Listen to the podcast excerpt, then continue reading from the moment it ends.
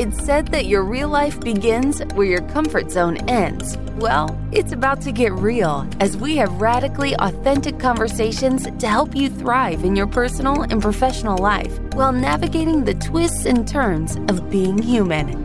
Buckle up, because this might get uncomfortable. Starts right now with Whitney Lauritsen.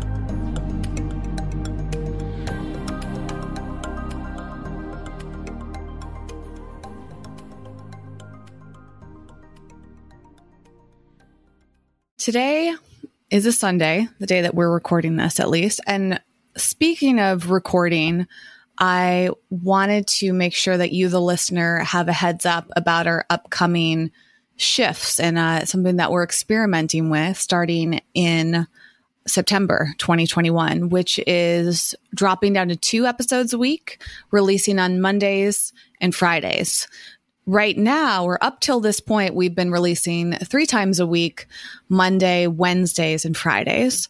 But due to my travel schedule, due to our workload, and due to our curiosity, we're going to try out just doing two episodes a week.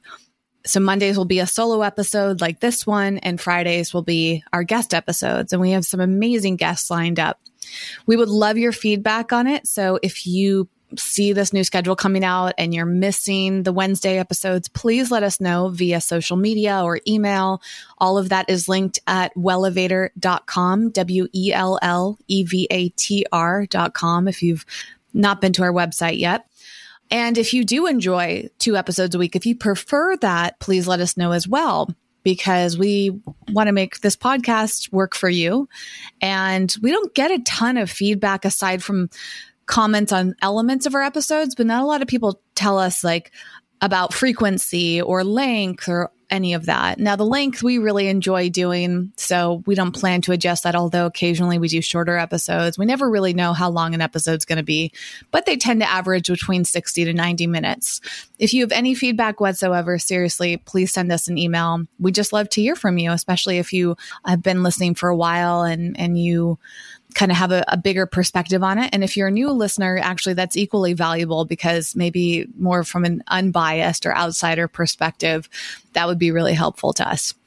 So today I went out and did a few things in Los Angeles and I felt a lot of anxiety coming up for me. And this is something that I've been really paying close attention to for a number of reasons. I talked about this on a recent episode some point in the past month or so how I had a therapy appointment because I was curious if if I had ADHD, which I still kind of suspect because as I've looked into it, I have a lot of the symptoms of ADHD, but not a lot of the classic symptoms, which is why I've never sought it out before.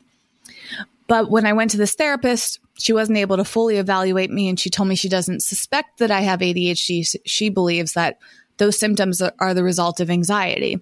And I've experienced anxiety and depression off and on, but I think the anxiousness has been a ongoing thing for me.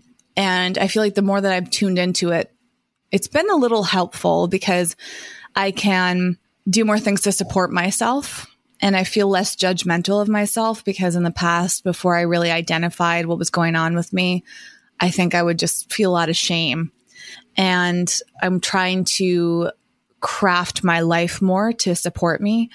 Sometimes, though, when I'm hyper aware of my anxiety, it causes me some stress. And that's what happened today. And I was, I've been reflecting on it. It's also possible, by the way, that it's a menstrual cycle thing, given where I'm at in my cycle right now. So I don't know. And this is part of the reason I really enjoy tracking to see exactly like what's triggering it, what's going on that day. And I've been using this app called Bearable. I've talked about it a few times.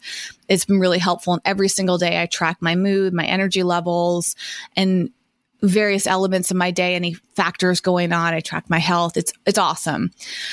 Anyway, so I was really excited.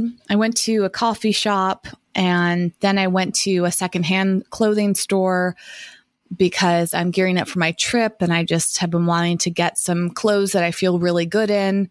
And I noticed while I was in the store some anxiety coming on for me. I felt kind of rushed based on my timeline for the day. So that was part of it. And I'm, that's something I'm, I'm doing to kind of work on myself. But I also remembered like moments of, of how I was picking up on the energy of people in this store. And there was like one or two people I noticed that just had like almost like a selfish energy. That's what I was noticing about them. And I'm very aware of other people for better for worse. A lot of times I'm aware because I try to as maybe as like a people pleasing technique. I try to just take note of my surroundings. I never want to inconvenience anyone. I'm always trying to like adjust myself based on other people, even if they're strangers, right? And I'm in the store and I noticed the opposite of these other people, meaning like they felt like they were per- like not purposefully getting in my way at the store, but like it almost felt like I was invisible and they were just like crowding the aisles of this clothing store. And I'm also, because of COVID, trying to keep my distance from strangers. I want to keep at least six feet distance. Plus, I'm wearing my mask. And these women in the store were just like standing around, acting as if I wasn't there. You know, also at a clothing store, I, I've always been this way, regardless of COVID. I don't like being around other people, like going through the same rack. And again, these are like the sort of things that tend to be to line up with ADHD, for example. It's like you have a hypersensitivity to things. Maybe it is anxiety though. I don't know. But I feel really physically uncomfortable. Like when I'm going through a rack, like I want a lot of space. So that plus COVID, I just feel almost like claustrophobic or a lot of nervous energy. And I feel like a lot of people can pick up on, on your body language, you know, and you know, I try to notice these things about other people. So I wouldn't get that close to somebody at a clothing rack because I don't like that. And I know people can't read each other's minds, but these women were not picking up on my like physical cues. And it was just irritating me a lot. And it just felt like they were standing in my way multiple times like throughout the whole store. And i was like starting to feel really frustrated but it wasn't that big of a deal. Then my third stop of the day was i went into a grocery store and I started to feel a lot of COVID anxiety in there because people were not physically distancing themselves. I think everybody was wearing a mask in the store, which was comforting for me, but I started to feel a lot of anxiety about being around people because in that store it was there was very little physical distancing going on. And unlike last year in 2020, this particular store used to really monitor how many people were in the store at, at once. And today I was like hyper aware that they weren't doing that. And that coupled with the fact that people are just like not even really paying attention, I started to feel really anxious about that because from my viewpoint on COVID right now in early August 2021, like the numbers have gotten gone really high. We have the Delta variant. People are now starting to talk about the Lambda variant. There are, there are all these variants going on. There's a lot of information we don't know, but so far it seems like with Delta, it's it's more contagious. And even if you have the vaccine, like I do, you can tr- still transmit it. You can still get COVID. And that's causing me anxiety. And it's like really frustrating to me that store, grocery stores are not currently regulating and encouraging physical distancing. Right. And I kind of felt this frustration of like, gosh, like what is going on? A, like at this point, after all these months we've been through the pandemic, I don't really understand why people in general aren't more aware of their surroundings with other people. Like I'm used to physically distancing myself and I'm comfortable doing that. But it kind of felt like in the summer of 2021, people just became relaxed about it, especially after the vaccines came out. And now, like, a lot of people just seem to be going back to normal. And I'm not comfortable going back to normal after what I've read about the Delta variant, you know? So now I'm like, gosh, like, it's frustrating because I don't know if I feel fully comfortable being in those environments anymore. And that feels sad. And I was just kind of taking note of like the anxiety and the sadness I was feeling. And then I saw two things on TikTok. And TikTok is, tends to be my coping mechanism. When I'm feeling stressed, I'll lay down in bed or on the couch and just go through TikToks for a bit. And I saw one of this woman who was sharing about how sad she feels watching climate change and the pandemic. And she's like, kind of taking a very depressing viewpoint of like, climate change is happening and we're living out the last quote of our days in a pandemic. And I don't have that viewpoint. Like, I still have a lot of hope that we can work on the climate. I still have a lot of hope that we will figure the pandemic out and adjust to it as necessary. But just seeing her perspective gave me pause. And I was like, gosh, you know, the truth is, we don't really know what's going to happen with the planet. We don't really know how long we're going to be in this time of the pandemic and how that's going to affect us long term. And I think that just like made me feel a little sad. But then I saw another post that I wanted to bring up today too that ties into everything that I'm sharing today is a, a series of tweets that the San Francisco Gate, FS Gate, SSF Gate shared, which is a publication. And there's an article plus like they summarize the article in their tweet. So I'm going to link to both in our show notes at wellevatr.com. And the title of the tweets, not the title of the article, says in bold, a huge rise in people just forgetting to be human. And I read that line and it reminded me of what I was experiencing today, right? Since restaurants reopened, customers have become unbearable in San Francisco. Since California's June 15th reopening of the economy, customers have gotten a little difficult. Well, a lot difficult. And they quote, I've been seeing a huge rise in people just forgetting to be human. This is the founder of a bakehouse. It may feel to customers that the pandemic is over and restaurants should be completely back to normal. In the reality, many restaurants are still feeling the effects of the global crisis. They go on to detail how at restaurants in the Bay Area, workers are encountering customers doing all sorts of intense things like standing in the doorway to yell at a server who made a small mistake. And then that's that customer's husband coming and starting to yell too, and how they've just noticed over and over again these experiences with customers treating them poorly. They've seen just, you know, this article kind of goes through all of these different elements. And when I see that, I feel a little bit heartbroken because if I'm feeling anxious in a store, I can't imagine what the employees are going through. You know, like what if they feel uncomfortable with the lack of physical distancing too, but they don't have a choice unless they want to quit their job? You know, the cashiers at the grocery store that I was at, the manager on the floor, the other people there, all doing their best. I've seen seemingly endless amount of stories on platforms like TikTok about how bad things are getting on airlines right now. In the week before this recording, there were a ton of reports about how airlines like American Airlines, I think, and Spirit had to cancel flights for days for what a variety of reasons I'm not fully clear on. And how, you know, clearly people that are flying are incredibly frustrated and the customer service experience has not been good and people are sitting in the airports for days and they're not getting well taken care of. But then I saw the other side of it from flight attendants and, and airport workers saying that's because these people are getting paid so little. You know, I think I saw the average flight attendant makes like $30 an hour and the people working at the airport at the desks. No, I could be wrong with these numbers, but the, this is just what I saw from a quick glance. I think they were saying like $12 or $15 an hour to work at the airport and being attacked over and over again by frustrated people. And they're like, it's not worth it. So these people are either quitting or they're just, you know, not focused on rushing through or giving the best customer service experience. And through this, I reached out to one of my good friends who's a flight attendant, and she is like one of the sweetest personalities and just seems so resilient. And she's been a flight attendant for many years.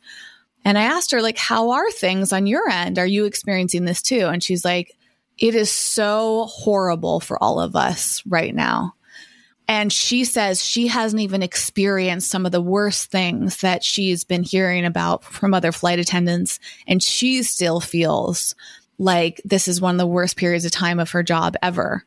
And it, to hear that from her just made it feel real to me because it's not just like these isolated instances. Like it's constant stories on social media lately. And again, with someone like me with anxiety, I already didn't like to fly. So I'm like, I cannot see myself going on a plane for a long time unless I need to. Luckily, I can drive, and that's what I'm planning to do this month. But I guess all of this just breaks my heart because, on top of all of it, too, there's just so many different opinions on the pandemic. And it just feels so chaotic right now. It feels like nobody really knows what's going on. We're not all on the same page. People are constantly fighting with each other about their beliefs. And socializing is just becoming harder and harder. And I think that breaks my heart because it's like I'm trying to be less introverted, but now it's like I get so much anxiety even just thinking about seeing my friends that I'm starting to become more and more isolated. And I know I can't be the only one that's feeling this because other people are expressing it too. And that's why I felt like it was an incredibly important topic to discuss here. I definitely feel a lot of the things you're feeling, Whitney, in the sense that I don't want to leave the house that much anymore. And it's a bit concerning to me because to your point, you brought up the example of the anxiety you feel when you are in the grocery store or retail establishments. I've gotten to the flow now of when I go to the grocery store, which is maybe not even once a week. I think I'm going out for food maybe once every 10 or 11 days, maybe every week and a half I'm going out. But I go at night 45 minutes or so before the store closes. Because what I found is when I go to the grocery store close to closing time, there's a significant amount of, you know, there, there's significantly less people in there. So I find to manage my anxiety around being with large groups of people, I'm strategically going to the grocery store at like, you know, 9:15 at night. Or f- for the one down the street from me, they're open till midnight. So sometimes I'll I'll walk and I'll go there at like 11 and there's barely anybody in there.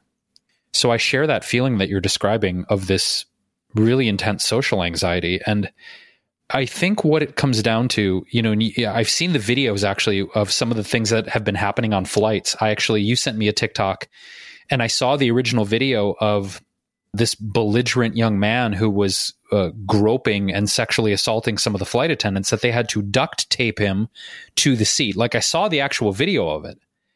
And, you know, on one hand, I'm trying to have a deep sense of compassion and understanding for how afraid and confused and broken people must feel psychologically because I feel like that a lot of the time. I feel scared, I feel confused, I feel broken mentally sometimes, of course. But it's also like watching people's behavior which can be so belligerent and so careless and so selfish and so narcissistic. It's like I find myself retreating from wanting to be around humans because I don't want to fucking deal with them, which is kind of counter to another part of my personality, which is I miss being around people and I miss community. And like you, I'm concerned about my increasing sense of isolation. But on the one hand, there's the concern and the confusion around what's actually happening with the coronavirus and all the variants, as you mentioned. But I don't know. I joke about this, but I feel like I'm th- there's like a misanthropic side coming out of me where I just don't want to be around people because I don't trust them. Like there really is like a deep issue where I'm considering Whitney. You know, if I go on a flight, is there going to be some belligerent asshole causing problems? If I go to the grocery store or a restaurant, is there going to be some angry, entitled shithead causing a scene?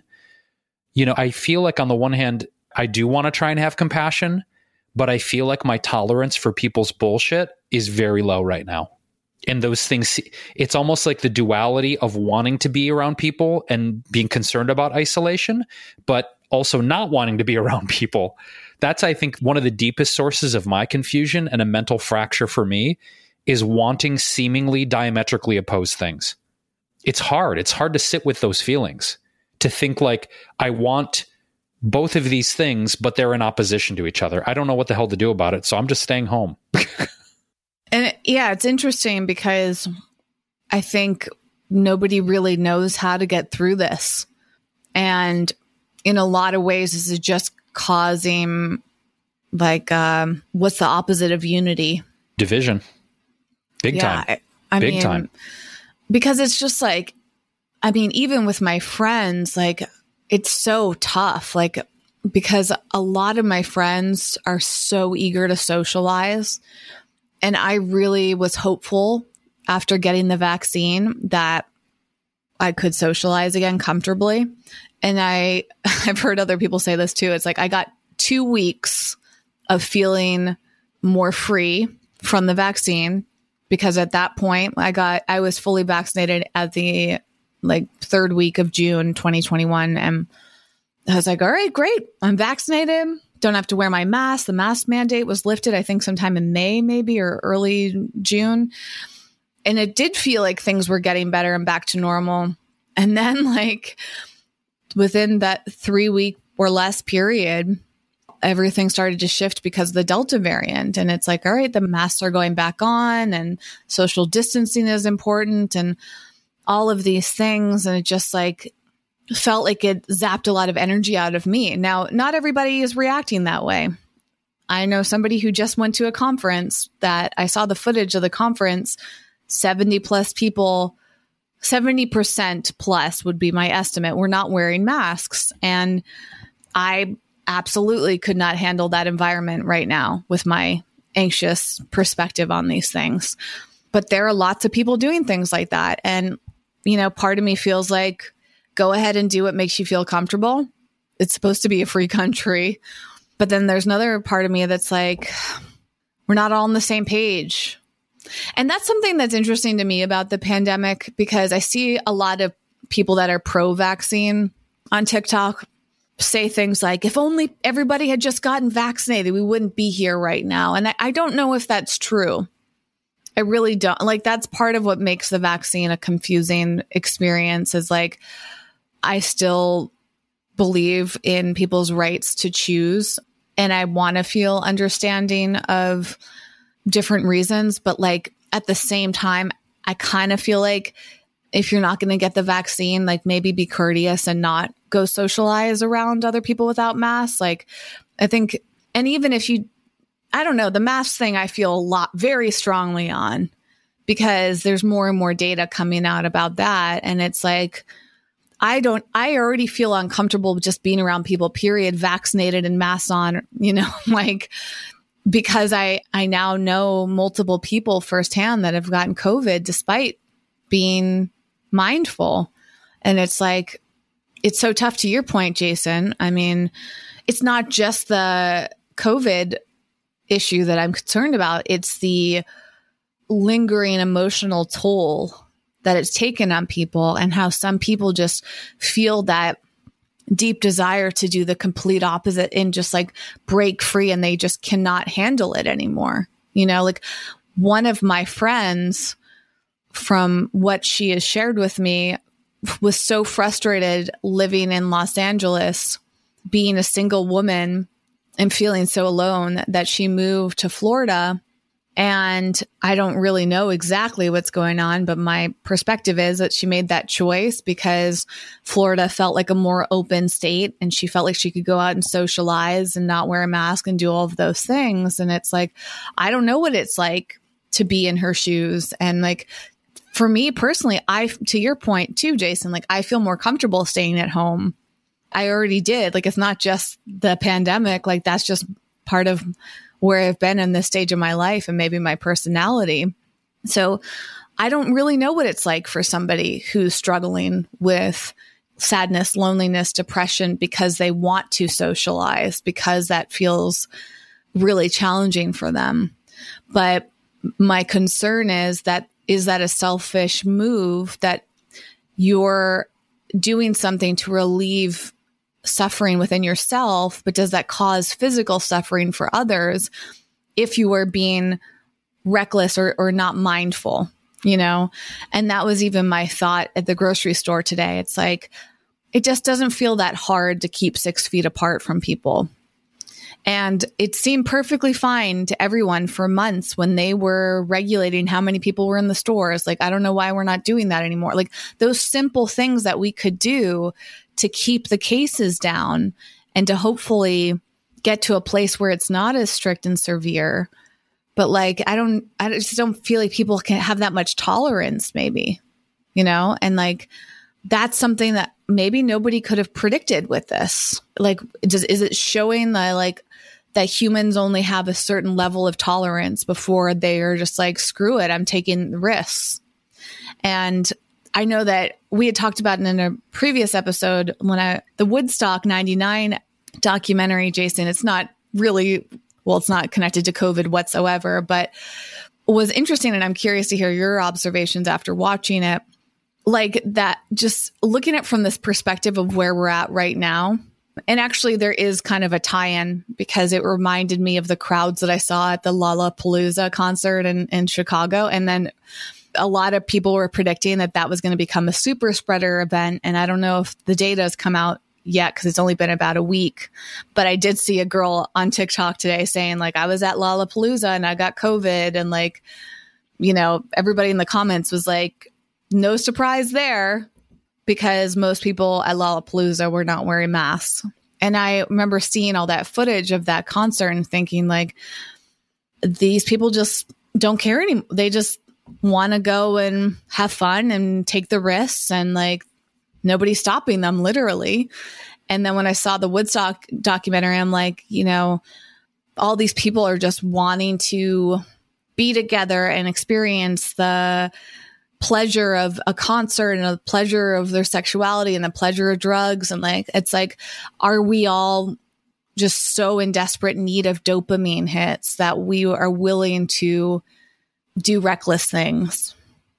I think that's a big part of it. I also think that there's sort of a lemming mentality or a mob rules mentality when it comes to humanity. Whatever you believe we are i think that we do have I personally believe we have these primal reptilian animalistic instincts for connection, sexuality, self expression, dominance, consumption. I mean, I think if we look at a lot of what's happening on the planet, our base level instincts, I think, if we're not aware of them, can get out of control really quickly. You brought up Woodstock 99, and I think a big part of that was there's a lot of layers to it. I mean, we could probably save it for another episode, but I think one of the big things was when human beings generally start to observe behavior in large groups of other humans, even if it goes against their conscience or their sense of ethics, some people will go, "Oh, well, it must be okay because look at all those like there's 10,000 people over there, you know, burning down that building and throwing glass bottles at the artists and, you know, sexually assaulting women. It must be okay. Yeah, cool, cool, cool. We're at a concert. Let's do that. Let's burn things and sexually assault women and throw broken glass at artists on stage. I think COVID, as a parallel, Whitney, to that Woodstock documentary, is similar in the sense that we're still in this mob rule mentality of, oh, yeah, I'm going to get together and I'm only going to hang out with people that agree with me, people that are pro vax. We're going to blame everyone who's unvaccinated for this because that seems to be the mentality of pro vax people I'm observing right now is they're blaming all the unvaccinated people that this keeps going. If only you fucking selfish assholes had gotten vaccinated, this wouldn't be going on hmm, the data actually is maybe showing that that's not the case, but go ahead. You know, anti vax people are you're getting the mark of Satan, you're getting the mark of the beast, it's the luciferase, they're going to track you, you're going to turn into zombies because of the prions in the spike proteins. You know, fuck you if you're vaccinated. Oh, it's the Democrats they're trying to molest and rape children and they've got a satanic cult of child trafficking. Oh, but the Republicans are assholes who are, are, polluting the earth and they're giving the pass to the court. Like, we're all just fighting and we're all just attached to our perspectives, thinking we're right and everyone else is wrong. And ultimately, that's probably going to be i don't want to be so dark but i go there like if there is going to be an, a mass extinction event it's probably going to you know be partially because we can't even agree on anything we can't agree on anything. The world is burning. There are hundreds of thousands of acres on fire on the West Coast right now. The UK flooded a few weeks ago. We are seeing glacial melt that is unprecedented in, you know, recorded human history, you know, it's a tough moment because you look at the division, Whitney, you look at the fighting, you look at the finger pointing, you look at the blaming, you look at the anger, the confusion, the vitriol, as the world is literally burning and flooding around us. I don't know if we're going to have time to save things.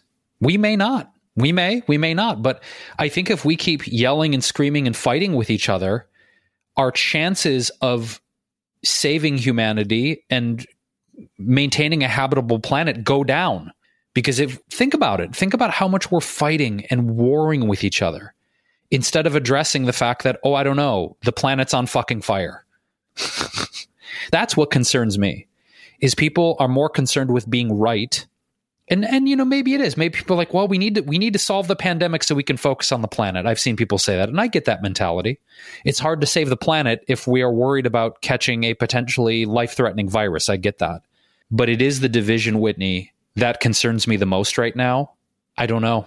There are some days I shake my head and I just don't know what to do other than try and not get in the middle of this infighting and not get into a mentality of needing to be right and proving my rightness to other people. But it seems on all sides, that's what a lot of people really want to do right now. They're more concerned with being right than actually like saving the planet. And it's really tough because when you mention the word trust, I, the word I chose for myself this year in 2021 is trust. And my trust has really been tried a lot. And I think I chose that word because I remember it coming up for me last year during the pandemic. Like, I just didn't trust being around people. And I, I think that also motivated me to get the vaccine. I was like, I want to feel more comfortable about socializing and I want to feel more trusting about the experience. And, you know, there were a lot of reasons why I decided to do it. And, and even like when you're describing this whole thing, like turning into zombies, I even, I had this thought. I'm like, you know what? I'm just so tired. Like at this point, I don't know. I guess the risk was worth taking. Like, honestly, I think that's part of the challenge here is like it's a really big mental health issue for me and I, I, didn't expect it to impact me as much but the timing coincided with me like really noticing how much anxiety I, I have and i've struggled with so much in my life like things that cause me anxiety are is really tough on top of like what i already have in most cases you know, I've just been so good at at functioning, like high functioning anxiety where I can hide it and most people don't even realize that I have anxiety. And I wonder how many other people are hiding their own anxiety or not even aware of it. Like but I the more I tuned in, the more I, I noticed it and it was like from my mental health, that was a huge motivation for getting the vaccine, but like I said, unfortunately, it's not quite what I thought it was it didn't give me quite the freedom that I thought it was going to, and that's disappointing. Do I I regret getting it as we've talked about? And still, no. I have zero regrets getting the vaccine because I'm on a different like my biased media algorithm you know like when you interact with content on platforms like tiktok facebook twitter etc you tend to see a lot of similar content. And what i see is a lot of pro vaccine people, a lot of data, a lot of scientists and doctors and people sharing why the vaccine is is a smart choice. And that has made me feel better. And I've actually tried to pay attention to the opposite perspectives but they make zero sense to me. Like none of them resonate with me at all. Like I just I cannot get on the side of the anti-vax perspective. It just seems completely crazy to me. And and I'm not trying to crazy is a is is a judgmental word. It's not that I'm like judging the individuals, meaning like okay, let me let me rephrase this. I wouldn't say crazy if I'm being really conscious of my language. I would say it just doesn't make sense to me. Like it's just like I have not seen any information that resonates. It kind of reminds me of when I'm first learned about like the flat earth perspective, I was really curious about it. And I actually kind of felt open minded to it. And I tried to like get in and understand like where people were coming from and like why did they believe these things. I looked into the Pizzagate stuff. Like I the QAnon. Like I've, I've read about it and watched documentaries and like listened to people talk about it. And like, it just doesn't resonate with me. So I, maybe it's having looked at a lot of those perspectives. That's where like the anti vax perspectives now just don't make sense.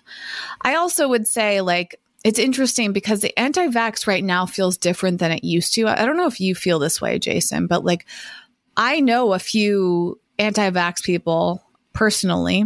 And I remember years ago actually respecting a lot of the work that they were doing. And I remember thinking, like, why should we get vaccines? Like, they're so full of ingredients that look harmful or cause harm to others, or, you know, what's the point? And I would decline the flu shot. Like, I was just not someone that was interested in getting vaccines. And so it was really interesting making the decision to get the COVID vaccine because I think all just due to the stress that it was causing in my life. And and so in a way, Jason, I can relate because I think everybody on some level is trying to reduce their fears. Like that's where I think all of this is motivated. It's like where can I find comfort? Where can I find pleasure during a time where it feels scarce?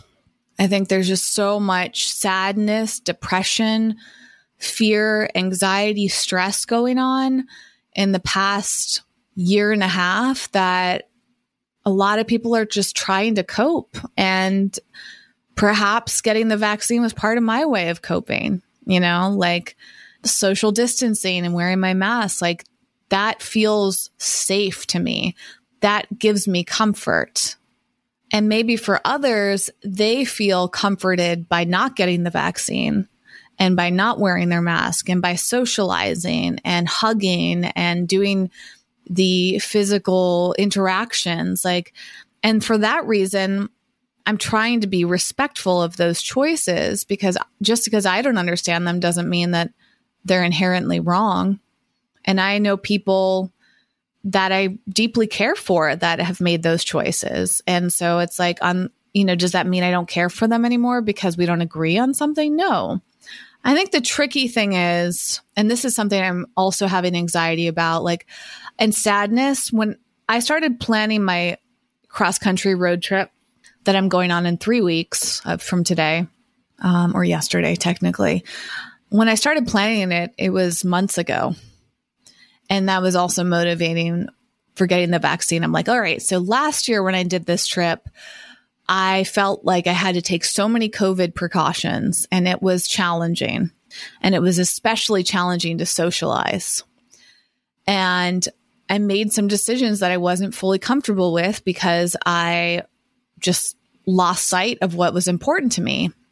Now I have a lot more clarity, but I also have sadness because when I started planning this trip, I thought that COVID was going to be very different and we were going to be in a much better place. And I thought that my vaccine was going to like protect me a lot more than it turns out that it does, at least at this point. Who knows? I think a chat change in three weeks, but it's sad planning this trip because I'm like, well, I guess I'll be taking those same precautions again, which is really draining.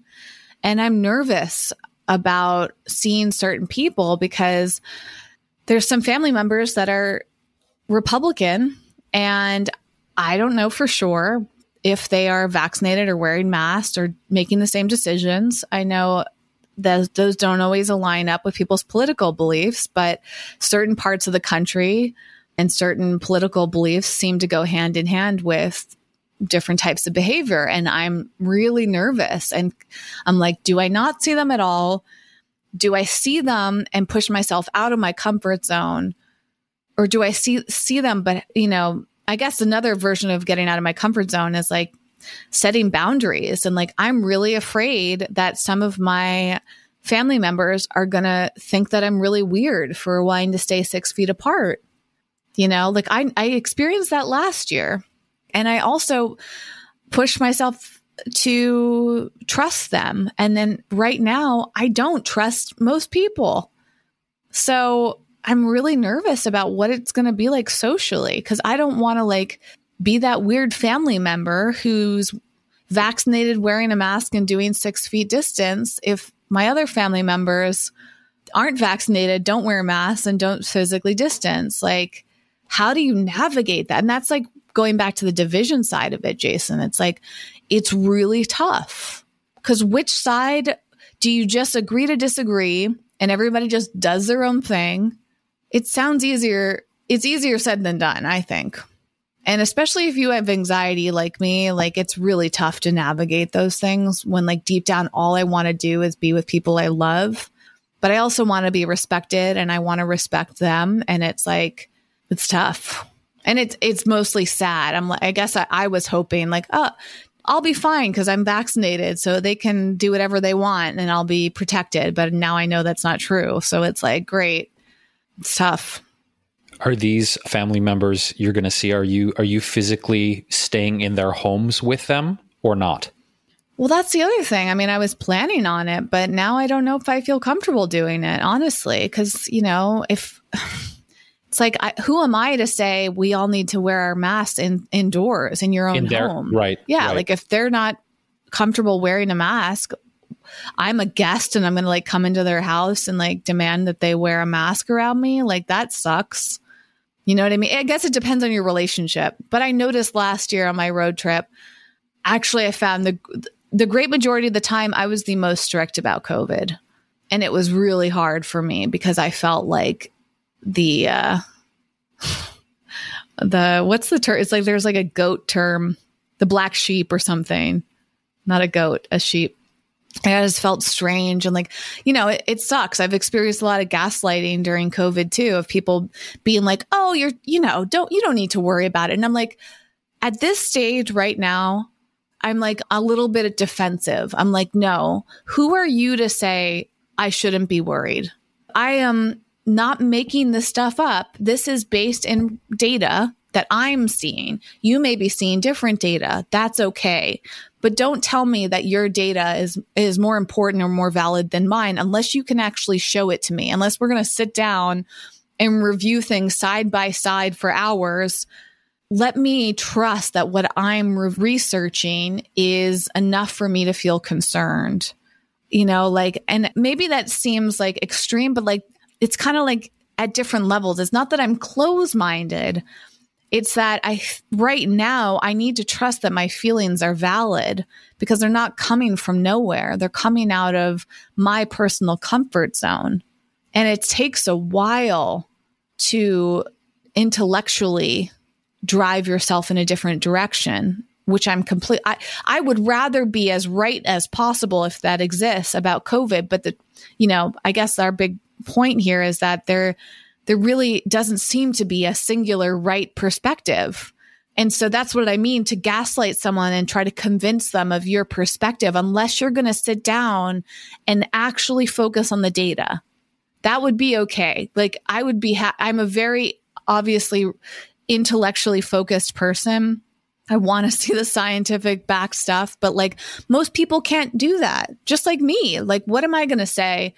Oh, well, I've read enough articles and watched enough TikTok videos and listened to, you know, enough whatever talks and news reports and like, I don't have that all documented and I haven't cross checked everything. And like, I don't even have all of the supposedly data to back it up, but I do have my own comfort zone and intuition. And so it's really tough though when you're in a social situation because I don't, as a people pleaser, maybe like, I don't want to like, I feel uncomfortable like standing up for myself in those situations. I think that's another reason why I'd rather stay at home is like I don't want to fight with people. I don't want to debate. you know, like send me your research papers and I'll read them, but like I don't want to sit there and debate when I'm there to like come visit you. You know, and so I feel like over the next few weeks, I'm probably going to have to contact each family member and friend that I was scheduled to see and just be like, hey, like, can we talk about this and you know i'll tell them where i'm at and we'll make a decision together. And hopefully we can make a decision where everybody feels comfortable and honored but i'm anticipating it's not going to be easy or straightforward. And i'm anticipating some judgment which is really tough for me to receive. Like it sucks. I hate feeling made fun of or judged or shamed by people. It's such a huge trigger for me. And that I've experienced so much of that during COVID.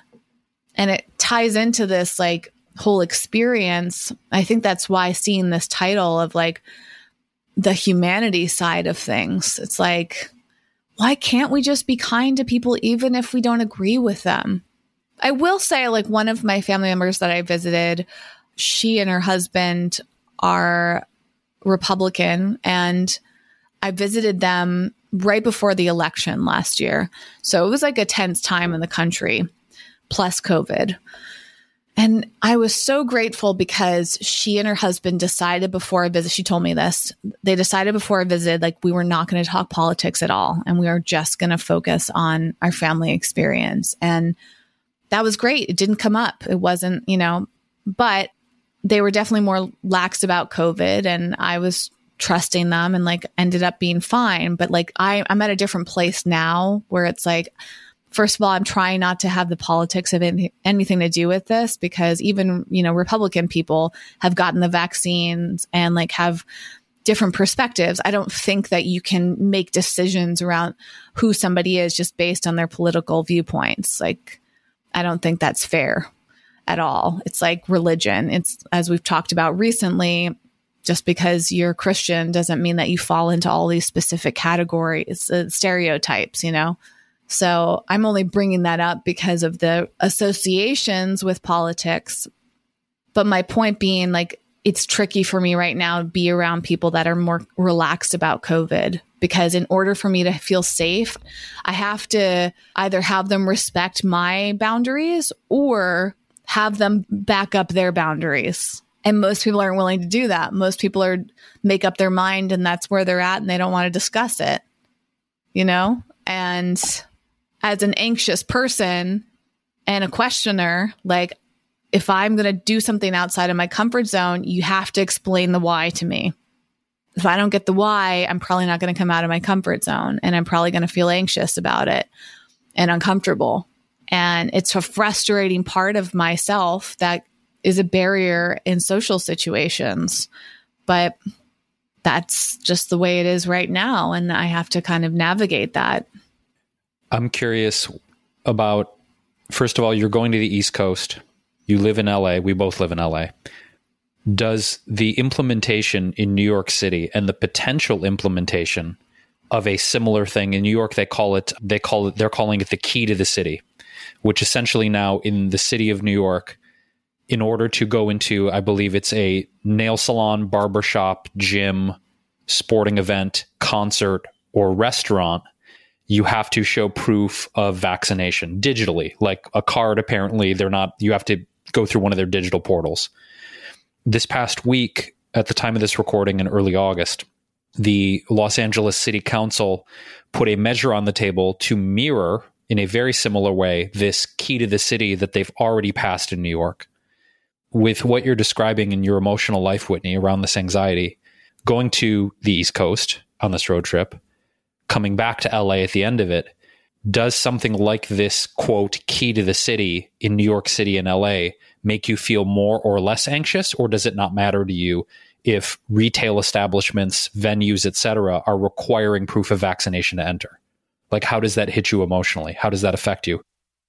Well, it actually came up I found out about the New York key to the city through a friend of mine who's not vaccinated.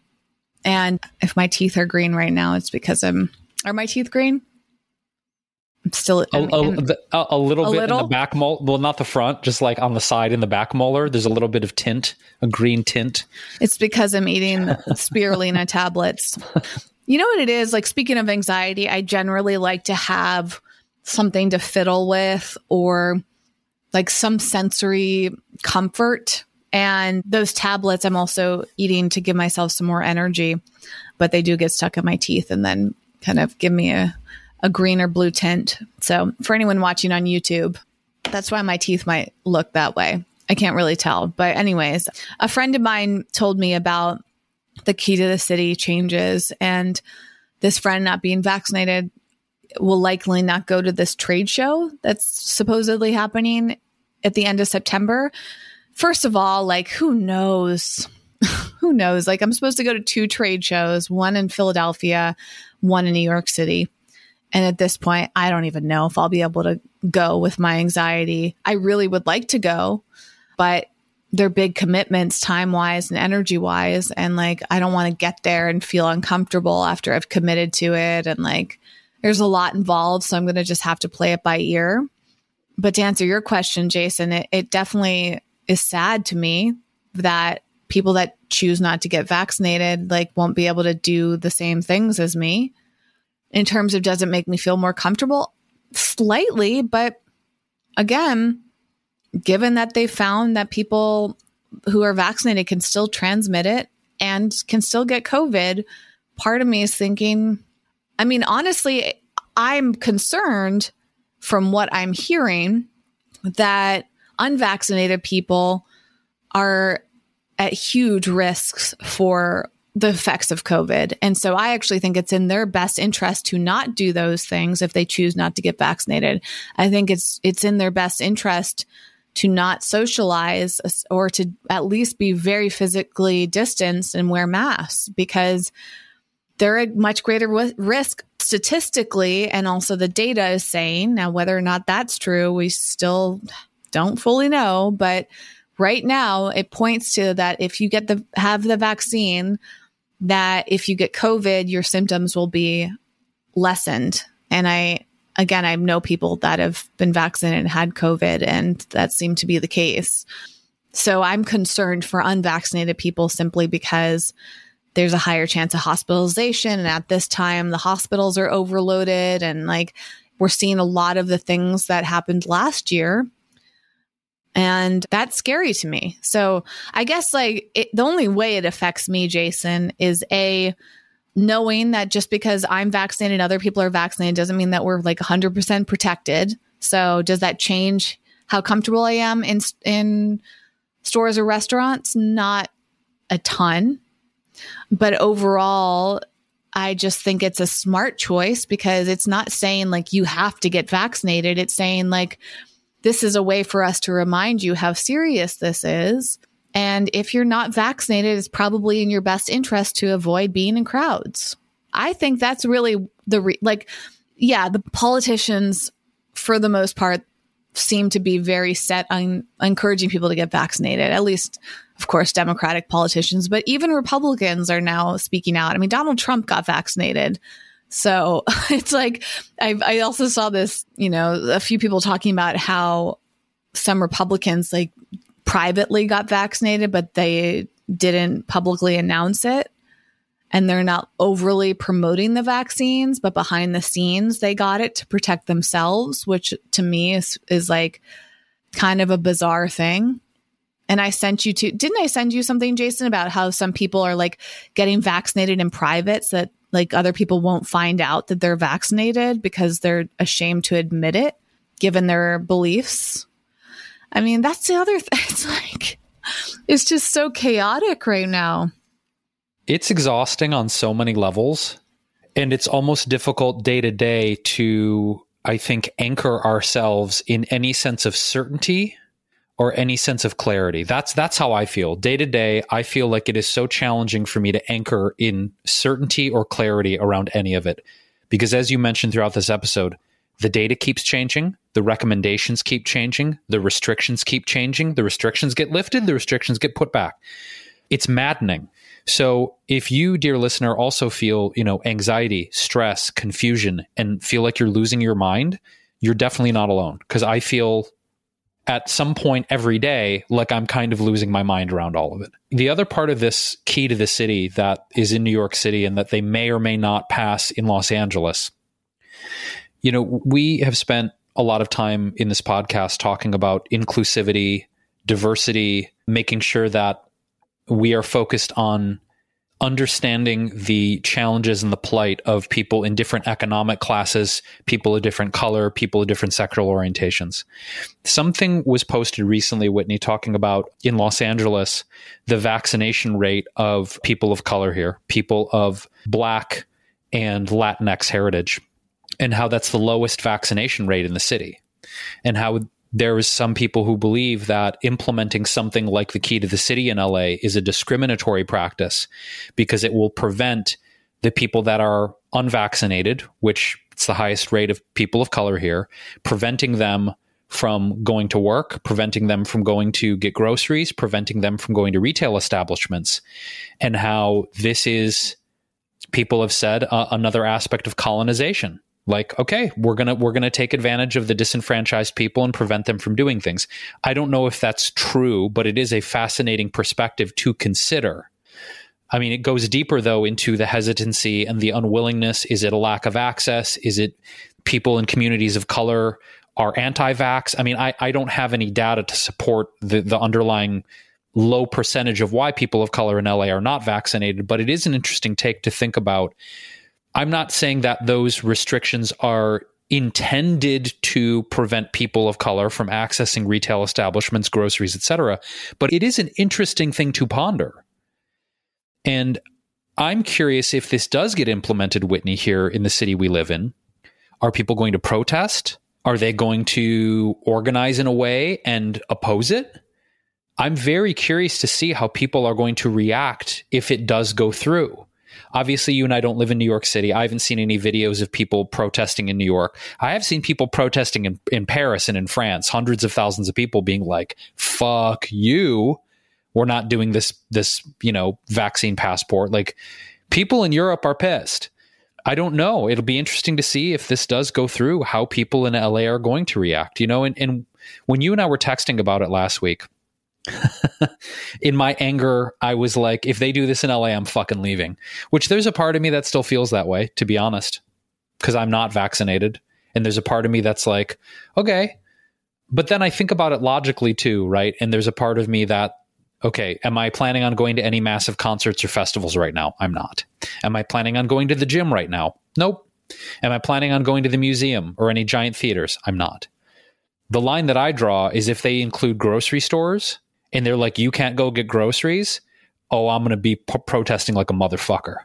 I'm going to be, if you don't let me go get food, fuck you. Like that's my, that's my line. And I think it's important for everyone to know their line. And some people have said, well, this sets a dangerous precedent because if they start to restrict our freedom to buy food and get groceries, and like, where does it end? What else are they going to restrict? Which there's a part of me, bluntly, that also feels that way too. Like, I understand the safety, I understand the mentality to keep people safe. But if you are restricting people from feeding themselves and getting water and food, I think that's a very precarious thing to do. Well, to be fair, though, there are many ways to acquire groceries without going into a store. I mean, now they offer curbside pickup, they offer delivery, there are outdoor markets. I see what you're saying. Certainly it restricts you and changes things. And I I don't know, is is New York preventing people from going into grocery stores? No, New York has not. Apparently, I like can't I said, imagine I mean, to me, I, I see what you're saying. That would seem very extreme. And hopefully they would offer the option to do to show a negative COVID test, which I'm, you know, some places are one or the other. I mean, I see the freedom side of it, absolutely. But like I said, we also have to consider the people that are working at these stores and the trauma that they're going through working there with not knowing the condition in which people are shopping. And like, as we started off this episode with, like, I just don't know how anybody in the service industry is is making it through. Like truly from a physical and a psychological level. Don't I mean their safety needs to be a priority. And they have really been put at risk in a lot of ways. I've also seen countless stories of how bad things have gotten for delivery drivers. So speaking of getting groceries delivered, like DoorDash looks like a complete mess right now. Horrific. Like Uber, I mean, the amount of delivery service workers that I've seen talk about these things, like the lack of tips that they're getting and the crazy distances that they have to drive and the amount of things that they have to deliver to people and like people canceling their orders. Like even in that San Francisco article I read, one of the workers was saying that somebody would cancel their order last minute after they've made 10 to 15 items for the order. And now they're just stuck with all this food that they wasted time and money making. And people that go and pick up deliveries or food and then that gets canceled and sometimes they have to go return it Like the stories of the service industry are really disturbing. And so I think we have to look at them too, Jason. It's their freedom has already been compromised in a lot of ways. And I'm glad that you brought up the colonization part of it, but like we have to consider all these different sides and hopefully these rules are being put in place for the greater good, not to control. That's my viewpoint. I don't believe at this point, and I could be wrong, it does not feel to me like we are trying to be controlled and manipulated and like, you know, I trust a lot of these decisions. Now, are they limiting and restricting? Yes. Are they going to have an impact on people? Yes. But maybe they're in place to encourage people to work through their vaccine hesitancy, which I'm coming from that perspective. I was hesitant about getting the vaccine through enough conversations and research. I decided to do it, and I'm grateful that I did. So maybe there are other people out there who could come to the same conclusion, but wouldn't unless they were restricted in some way. And I imagine that is why these things are happening. I don't know for sure, but I'm not at a perspective at this point that it's being done to like take control over us. And and don't forget the pandemic started while Trump was in office. Like the government has gone through a huge transformation during COVID, right? And we can look at the decisions that were made last year. And and again even now Jason that opposite perspective it's like it took way too long for them to encourage us to wear masks. So we looked at the beginning of the pandemic it was inc- incredibly reckless how the government was handling covid at the beginning. Nobody really knew what was going on. So, how many people could have been more protected if they had been more in the know? And now we're going in the opposite perspective. And hopefully that's to save lives, not to like make people suffer. But I still think we have a long way to go. And maybe to our big point here, in order to get people on the same page, we have to get strict about things. Because as we saw in, in the Woodstock documentary, it's like that was a great example of what it's like when there aren't a lot of rules. And they said it themselves. Like they had really poor security at Woodstock. So if people can do whatever the hell they want, and when given the opportunity, they will cause a lot of destruction. So, from my perspective, sometimes a, even a temporary experience of strictness can help people come together to make a difference. And it's not always going to be pleasant. But if it's for the greater good, I'm okay with it. It's just tricky. You know, it's not simple, but I'm hoping that it's for the greater good. It's difficult to assess, honestly. I think this whole thing is bringing up so much for people. It's bringing up so much in terms of our privilege, our biases, our anger, our fear, control issues, anxiety. I mean, if you if you really look at this entire situation, I think it feels overwhelming because of everything it's bringing up. It's really stirring up so much in humanity right now on so many levels and I don't know. It's it's a difficult thing. I don't know that we have a conclusion for this episode because like so many topics we discuss, we are trying to stay sane, stay healthy, stay aware, share our perspectives with you even if they're not fully thought out because they change day to day.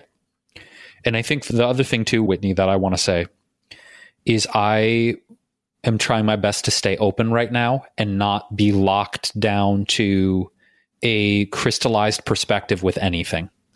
And some people might say, "Well, no, you need you need to pick a side. You need to pick a side." I don't know that I do. And I kind of feel like operating in the middle or the gray area and understanding things and trying to read things and figure things out. That's where I feel most secure right now amidst the chaos and confusion and calamity is being in that middle space of going, just stay open, try to stay open, do your best to stay open. That's where I'm at in this moment with all of it. we're curious where you're at with it. As a listener of this podcast, whether you are consuming the audio version of this or watching on YouTube, you can always shoot myself and Whitney a direct email. It's hello at wellevatr.com, or you can shoot us direct message on any of these social media platforms. We're on all the biggies Instagram, Facebook, TikTok, etc. But we are curious how you feel. Well, we know how some of you feel. We get we get messages. We've gotten a few messages from people with very crystallized perspectives on the vaccine conversation. But you know we're open in the sense that we do want to know what's going on in your heart and mind because we know this is not easy. This is not at least to us a clear cut conversation. There's a lot of nuance. Things are changing all the time. So shoot us an email shoot us a dm we always love hearing from you. And we also have more resources on our website, which is wellevatr.com. We have blogs that we post every week. We have a newsletter that goes out every Friday with blogs, our latest podcast episodes, and resources we like to share with you for your mental and physical well being. So we encourage you to sign up for that newsletter and read our blog posts. It's all at wellevatr.com, W E L L E V A T R.com. So with that, we will catch you with another episode soon of This Might Get Uncomfortable. This was a pretty uncomfortable conversation in many ways, but that's kind of what's going on on planet Earth right now. From COVID to climate collapse. It's really fucking intense to be a human being on planet Earth right now. So we're sending you love, we're sending you compassion, and I really hope that we can find a way to make it all through this together. I really do. Till next time, we love you and appreciate you. Thanks for listening.